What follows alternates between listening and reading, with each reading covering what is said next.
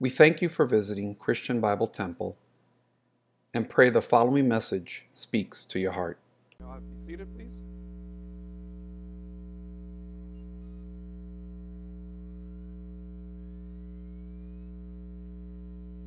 Good morning, everyone. It's good to see everyone again.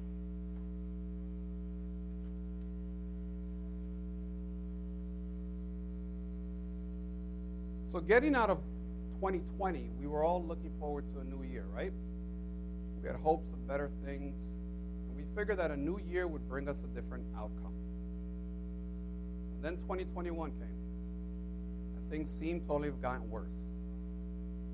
We saw unrest everywhere, some prices going up, and the pandemic continuing. And now in 2022, we're still not sure where things are headed. It is easy to let the worries and cares of this world affect us to the point that we would rather close ourselves off from the world than to face head on the challenges life throws our way. Unfortunately, we have seen too many people, whether they be in our families, friends, community, and even our church, choose to withdraw than to forge on and remain in community and instead of seeking that help that the church, our families, and communities can provide, they choose to backslide and become reclusive. And there are a number of reasons as to why people become this way. This lack of concern, interest, or enthusiasm goes by a different name apathy. So the question I want to ask you is why? Why do some people choose to be apathetic? In this new year, how do we get back to focusing or even refocusing on the things that should truly matter in the life of every believer? And that is our relationship and walk with God. Today, I hope to answer this by looking at the characteristics, the root cause, and ways to address apathetic behavior. Malachi, as we read, Malachi, uh, Malachi was written during un- some uncertain times in the nation of Israel. I'm going to give you a little historical perspective of the book about Malachi that will, should help us uh, understand this topic going forward. Malachi is the last book of the Old Testament, and the name Malachi means my messenger. And we don't know, we don't know too much about him. And there are no other references to Malachi in the Bible. Malachi is bringing an oracle, or what we call a prophetic judgment. And he is the last of the minor prophets. Malachi offers no other identifying information about him. And he leaves out markers typical of other prophets such as his father's name or the current leader of Israel. And if you could quickly t- turn to the book of Haggai, which is two, two books back, and we see in Haggai chapter 1, verse 1, that Haggai says, In the second year of King Darius, in the sixth month, on the first day of the month, the word of the Lord came by Haggai the prophet to Zerubbabel, son of Shealtiel, governor of Judah, and to Joshua, the son of Jehozadak. So we see in comparison how in Haggai, we know the year, we know the governor, we know who his father was, but Malachi does not lend that information. The book of Malachi is considered a post exilic prophecy, which is just a fancy way of saying it was after it was written after the time of Israel's exile due to their disobedience. And after a period of time, they returned to Israel. The books of Haggai, Zechariah, Malachi all reference this. However, based on the content of the book, it becomes clear that Malachi delivered his message of judgment to a Judean audience familiar with worshiping at the temple in Jerusalem. And we see this if you go back to Malachi chapter 2, verse 11, where Malachi says, Judah has dealt treacherously and that an abomination has been committed in Israel and in Jerusalem. For Judah has profaned the Lord's holy institution, which he loves. He has married the daughter of a foreign God. The people of Judah had turned away from their true worship of the Lord, leaving themselves under judgment and in need of salvation. The book of Malachi teaches us that the nation of Israel still strayed from the Lord's path. They needed God's intervention as much as ever because they gave way to apathy for the things of God. And this led to corruption among the priesthood and a spiritual lethargy among the people. Malachi came along at a time when the people were struggling to believe that God loved them. And we read that already in chapter 1, verse 2, where the Lord says, I have loved you. And what did they, the, the nation of Israel respond with? In what way have you loved us? The people focused on their unfortunate circumstances and refused to account for their own sinful deeds. So God pointed the finger back at them. And through Malachi, God told the people where they had fallen short of the covenant with Him. And if they hoped to see changes, they needed to take responsibility for their own actions and serve God faithfully. What's interesting about the book of Malachi is that he writes in a unique style. And that style is called historical disputation. Basically, the book of Malachi is set up with six arguments, historical disputations, where a statement will be made, and then there's a rhetorical comeback, and then Malachi provides another comeback. So just let's quickly turn to chapter 3 of Malachi, verses 8 to 9, and I'll show you what, what this looks like in, in, in practice. So we see here in chapter 3 of Malachi, verses 8 to 9, where it is said, Will a man rob God? Yet you have robbed me. And here's the comeback.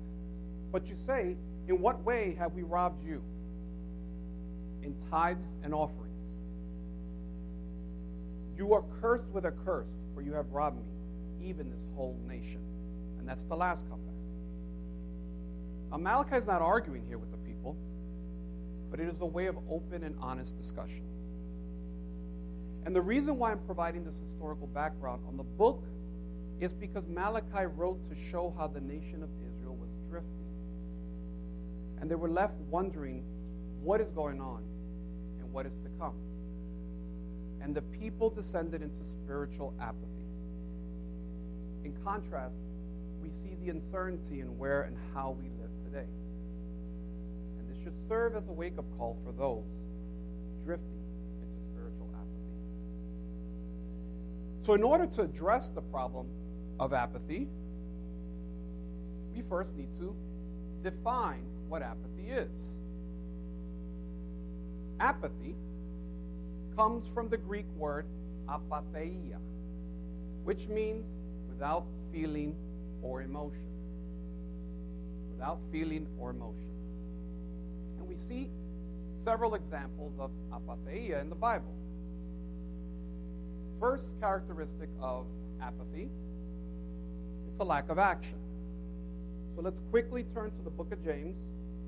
We're going to be going through a lot of verses here, so I, I, I highly suggest you take down these notes to reference it later on. But let's turn to the book of James, chapter 1, where we see apathy represented as a lack of action. If we go to verse 22, it says, But be doers of the word and not hearers only, deceiving yourself. For if anyone is a hearer of the word and not a doer, he is like a man observing his natural face in a mirror. For he observes himself, goes away, and immediately forgets what kind of man he is or he was. Lack of action. Number two, apathy is a lack of love. John 14, verse 15 shows us how apathy is a lack of love. And that's a very famous verse which goes, If you love me, keep my commandments. apathy is a lack of love. In short, apathy is just neglect. Neglecting to do the things that you ought to do or ought to be doing. What causes apathy? We have four examples here, here of causes of apathy. The first one is pure ignorance. Hosea, please turn to Hosea chapter 4. Hosea chapter 4, verse 6 says, My people are destroyed for lack of knowledge. Because you have rejected knowledge, I also will reject you from being, being priests for me because you have forgotten the law of your God, I will also forget your children. Ignorance, the lack of knowledge. Preoccupation is another cause of apathy. You see that in John chapter 14, verse 27, which says, Peace I leave you peace I leave with you. My peace I give to you. Not as the world gives, do I give to you. And what's the second part of that verse say? Let not your heart be troubled, neither let it be afraid. Preoccupation. Laziness. Laziness. Proverbs 24, chapter 24. Verses 30 to 31 talk about laziness.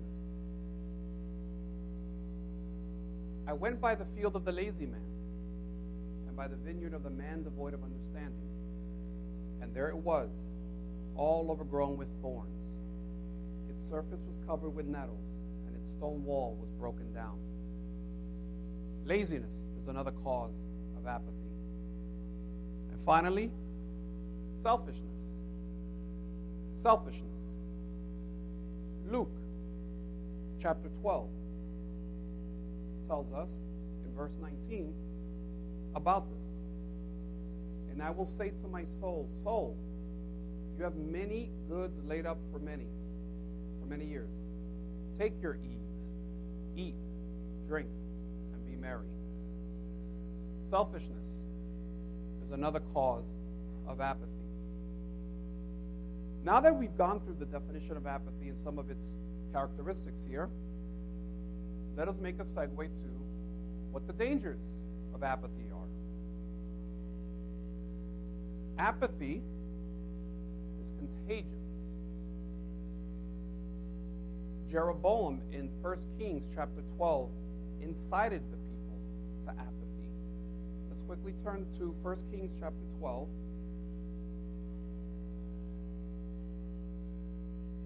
Where we see Jeroboam inciting the people to apathy. And we see in verse 28 where it says, Therefore the king asked advice, and he made two calves of gold and said to the people, It is too much for you to go up to Jerusalem. Here are your gods, O Israel, which brought you up from the land of Egypt. And he set up one in Bethel, and the other he put in Dan. Now, this thing became a sin, for the people went to worship before the one as far as Dan. When one becomes apathetic, others become apathetic as well.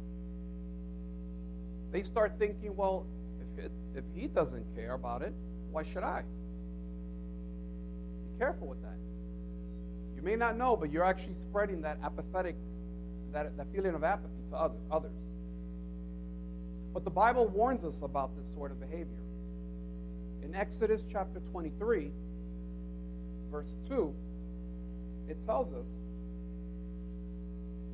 You shall not follow a crowd to do evil, nor shall you testify in a dispute so as to turn aside after many to pervert justice. Be careful. Apathy is contagious. Apathy results in atrophy. Any doctors, medical people here? People who watch a lot of medical shows? No? Atrophy. Anybody know what atrophy is?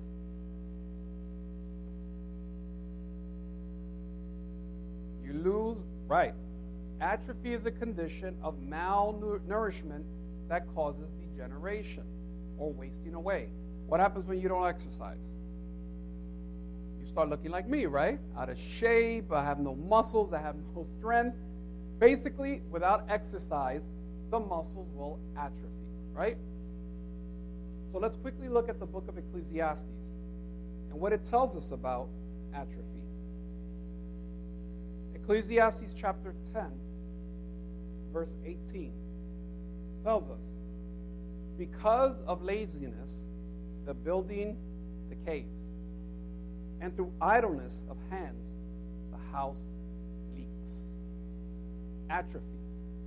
And it's not only physical atrophy, but most importantly, spiritual atrophy. Luke chapter 12, verses 45 to 46 tell us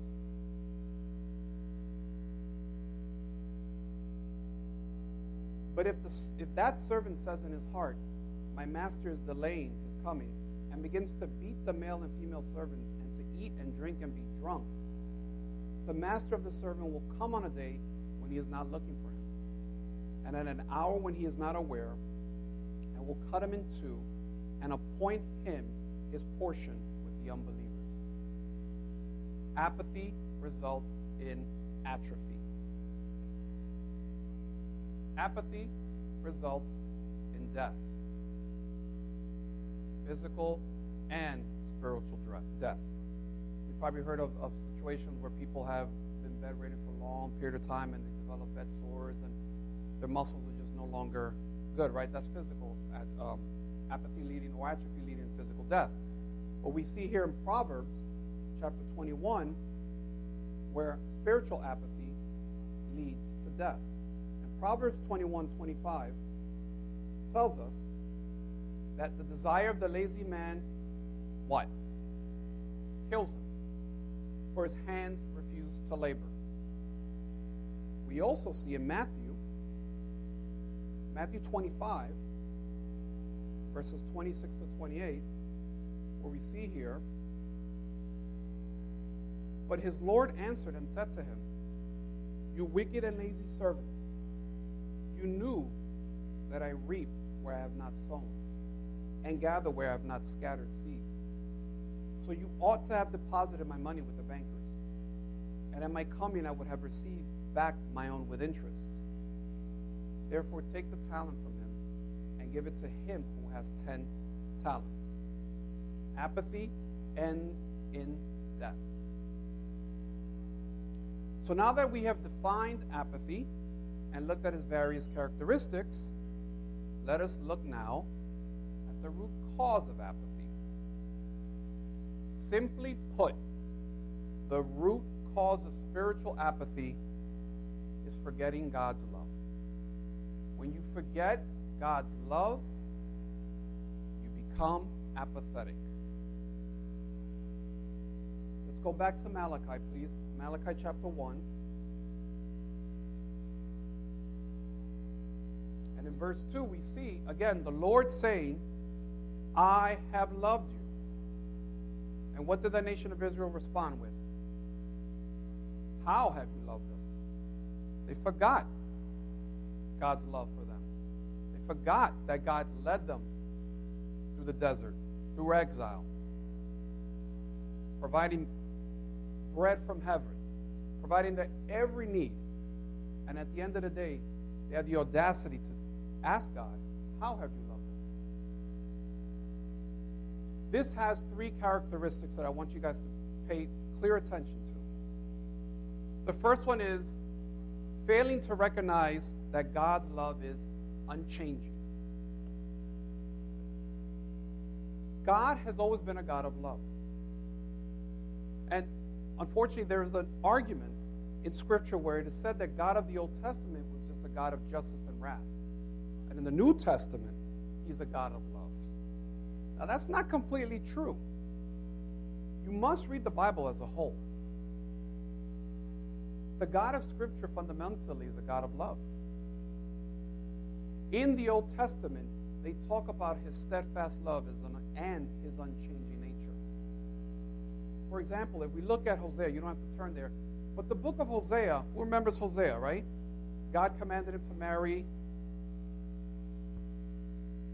a prostitute, an adulteress, as a symbol of what?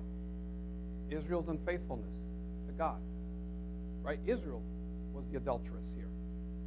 And we see that Hosea was publicly humili- humiliated by having to marry this prostitute. But if we look quickly at Hosea, chapter 3, verse 1, it says, Then the Lord said to me, Go again, love a woman who is loved by a lover and is committing adultery, just like the love of the Lord for the children of Israel, who look to other gods and love the raisin cakes of the pagans. Even though, even though, even under these circumstances, his love is and was and forever will be unchanging. But the people in Malachi, the book of Malachi, had the audacity to retort and say, How can you say you love us? They didn't see the love of God in their circumstances. And even though they couldn't see it, it doesn't mean God's love wasn't there or left them. And parents, right, we can relate, right? Sometimes we have to make these harsh decisions for our children, right? And sometimes they might say, Well, you don't love me. You don't love me, Dad. You don't love me, Mom. We love them. They may not see it in those circumstances, but we're doing it out of love. And here's another example. Um, all the parents here, right, with, their, with, with young kids or who, who had young kids, right?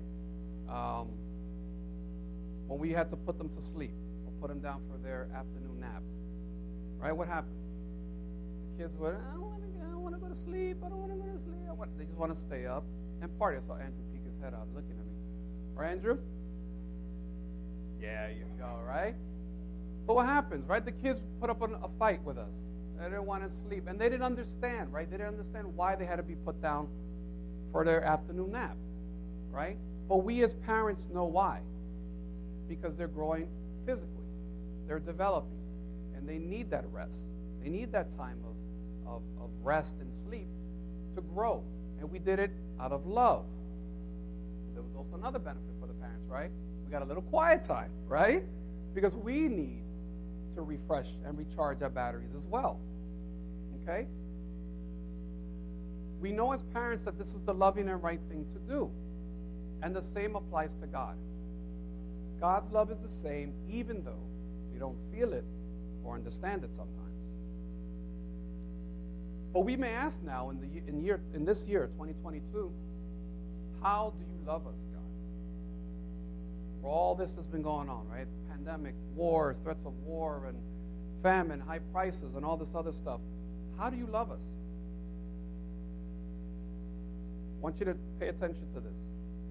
God's love is rooted in His infinite wisdom and not in our temporal understanding. God's love is rooted in His infinite wisdom and not our temporal understanding. Another way of saying that is we're short sighted. Okay? We sometimes throw up these blinkers, these blinders, and we don't see the whole picture. But be reminded God's love is unchanging.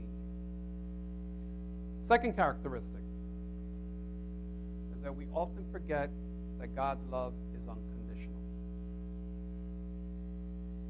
We see the story in Genesis of Jacob and Esau. And we know that the covenant passed through Jacob, not through Esau, right? And we see here in verse 3 in Malachi where it says, But Esau I have hated and laid waste his mountains and his heritage for the jackals of the wilderness. But we may think here, wow, Malachi uses the word hate. So does God hate people? No. Clearly, he is talking about God's relationship with his people. The Lord's love for Jacob referred or refers to his descendants who were his people by divine election through whom the Redeemer of the world, our Lord and Savior Jesus Christ, would come. The Lord abhorred the idolatry of Esau's descendants, were the Edomites.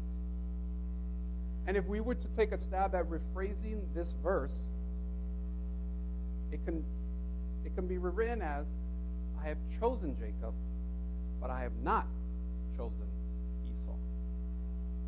And we also see this quoted in the book of Romans. We quickly turn to the book of Romans, please, chapter 9. And we see here, starting with verse 10, where he talks about this election. And here in Romans 9:10, Paul saying, And not only this, but when Rebekah also had conceived by one man, even by her father Isaac, for the children not yet being born, nor having done any good or evil, that the purpose of God according to election might stand, not of works, but of him who calls, it was said to her, The older shall serve the younger. And as it is written, Jacob I have loved, but Esau I have hated. God chooses people to be his people. It is covenant language. Choosing people to be in a relationship with them. And some people might view this as cold and callous, but no. God's election and love of people go hand in hand. And where do we see this? Let's go back to the book of Deuteronomy, chapter 7, and verses 6 to 8, where it says, For you are a holy people to the Lord your God. The Lord your God has chosen you to be a people for himself, a special treasure above all the peoples of the face of the earth. The Lord did not set his love on you, nor choose you because you were more in number than any other people. For you were the least of all people. So he didn't choose them because they were a big number, and they were actually the smallest group, right? But look what verse 8 says, tells us. But because of the Lord love because the Lord loves you, and because he would keep the oath which he swore to your fathers, the Lord has brought you out with a mighty hand and redeemed you from the house of bondage from the hand of Pharaoh, king of Egypt. God says that He has chosen us because of His love before the foundation of the world. So, how can you say that God doesn't love you? The people have been taken away, but they returned. The wall and the temple have been rebuilt. So, how can they say that God's love, that God didn't love them? We see that God's love is unconditional. It doesn't depend on what we have done, but who we are. And it doesn't change. God freely gives his love to us, even though we don't deserve it. And a prime example of that is what? Sending us our Lord and Savior Jesus Christ, right? To die on the cross for us. He chose us before the foundation of the world. And Malachi is reminding the nation of Israel and reminding us today of this if we remember who we are, that we are children of Jesus, you will remember and know how much God loves us. So when we doubt, it would be wise for us to look back and read these stories and remember how much God loves you. The third characteristic here is that God's love is unlimited. God's love is unlimited. We go back to Malachi chapter 1, we see in the fifth verse where Malachi says, Your eyes shall see, and you shall say, The Lord is magnified beyond the border of Israel. Malachi in this verse is saying that one day you and I will see and praise God and know how expansive His love is. The prophet is looking to that day that we see God's limitless love. His love, God's love, is not limited to who you and I think should be loved. And I want to share with you a, a quick joke from this comedian, this actor. Probably most people don't know about him. His name is Emo Phillips. And he had this joke about this, about God's love and how we sometimes feel that certain people shouldn't be loved because of how they act and who they are and only us, the select few, right, should be loved. And the joke goes like this. And this is him speaking. once I saw this guy on a bridge about to jump, and I said, Don't do it. He says, But nobody loves me. He says, God loves you. Believe in God? And he says, Yes. And I said, Oh, are you a Christian or a Jew?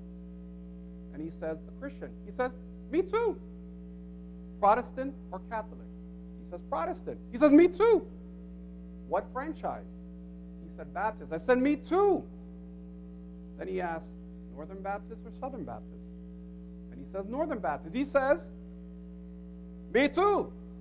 Northern Conservative Baptist or Northern Liberal Baptist? He says, Northern Conservative Baptist. And he says, Me too.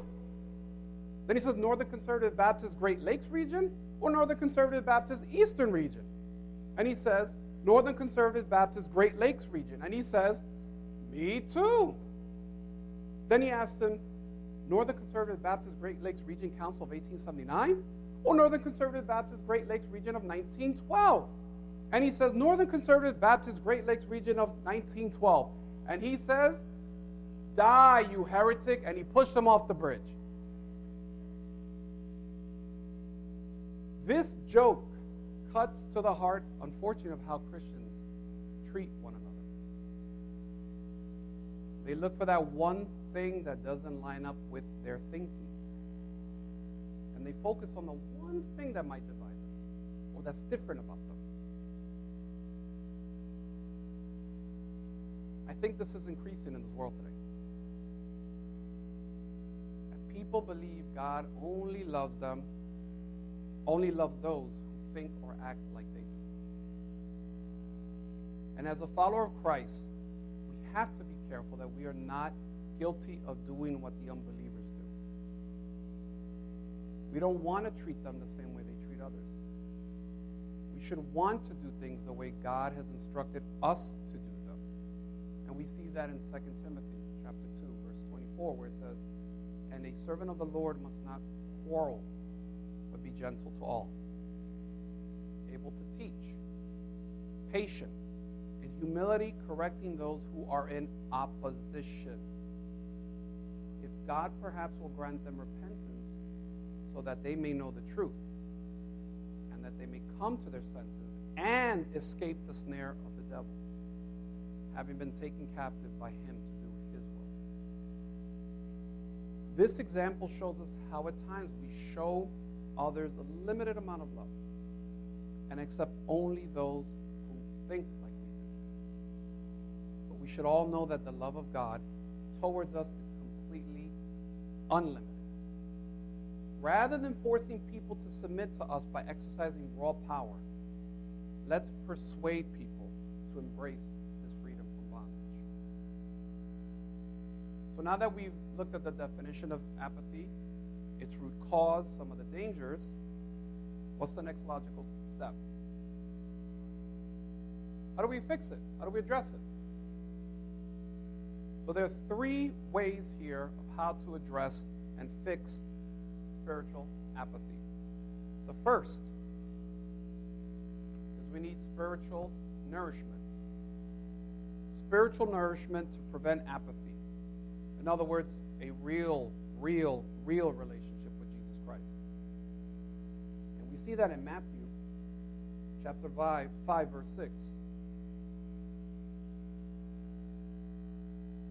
Where it says, Blessed are those who hunger and thirst for righteousness, for they shall be filled.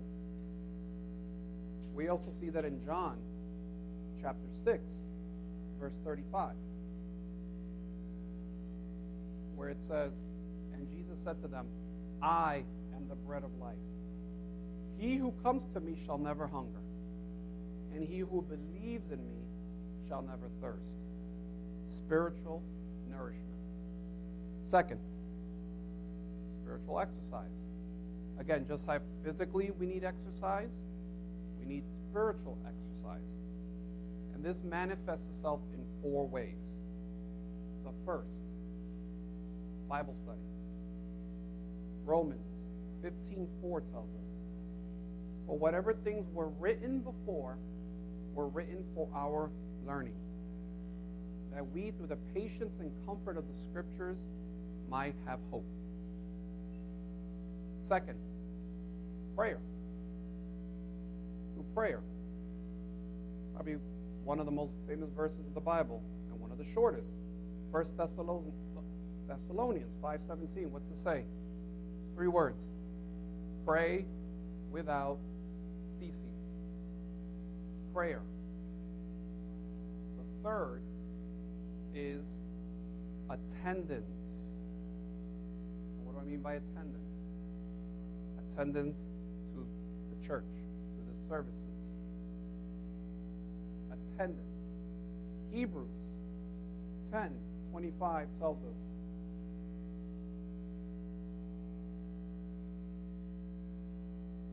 not forsaking the assembly of ourselves together, as is the manner of some, but exhorting one another, and so much the more as you see the day approaching. Attendance. And the last here is giving. 1 Corinthians 16, verses 1 to 2 say, Now concerning the collection for the saints, as I have given orders to the church of Galatia, so you must do also. On the first day of the week, let each one of you lay something aside, storing up as he may prosper, that there be no collections when I come. Here he's talking about money, right? Giving offerings that way. But we can also give of our time, right? Which has no price tag on it. Also give of our time. So, spiritual exercise, Bible study, prayer, attendance, giving. The last one spiritual action. We need spiritual action to prevent apathy. Nehemiah chapter 10, verse 39 tells us of preventing apathy through spiritual action. For the children of Israel and the children of Levi shall bring the offering of the grain, of the new wine and the oil to the storerooms where the articles of the sanctuary are, where the priests who minister and the gatekeepers and the singers are, and he will not neglect the house of our God. He's talking about getting people involved in the church to prevent apathy. Secondly, Luke chapter 12. Luke 12, verses 42 to 44 tells us And the Lord said, Who then is that faithful and wise steward, whom his master will make ruler over his household, to give them their portion of food in due season? Blessed is that servant whom his master will find so doing when he comes. Truly I say to you, that he will make him ruler over all that he has. We need spiritual action to prevent apathy.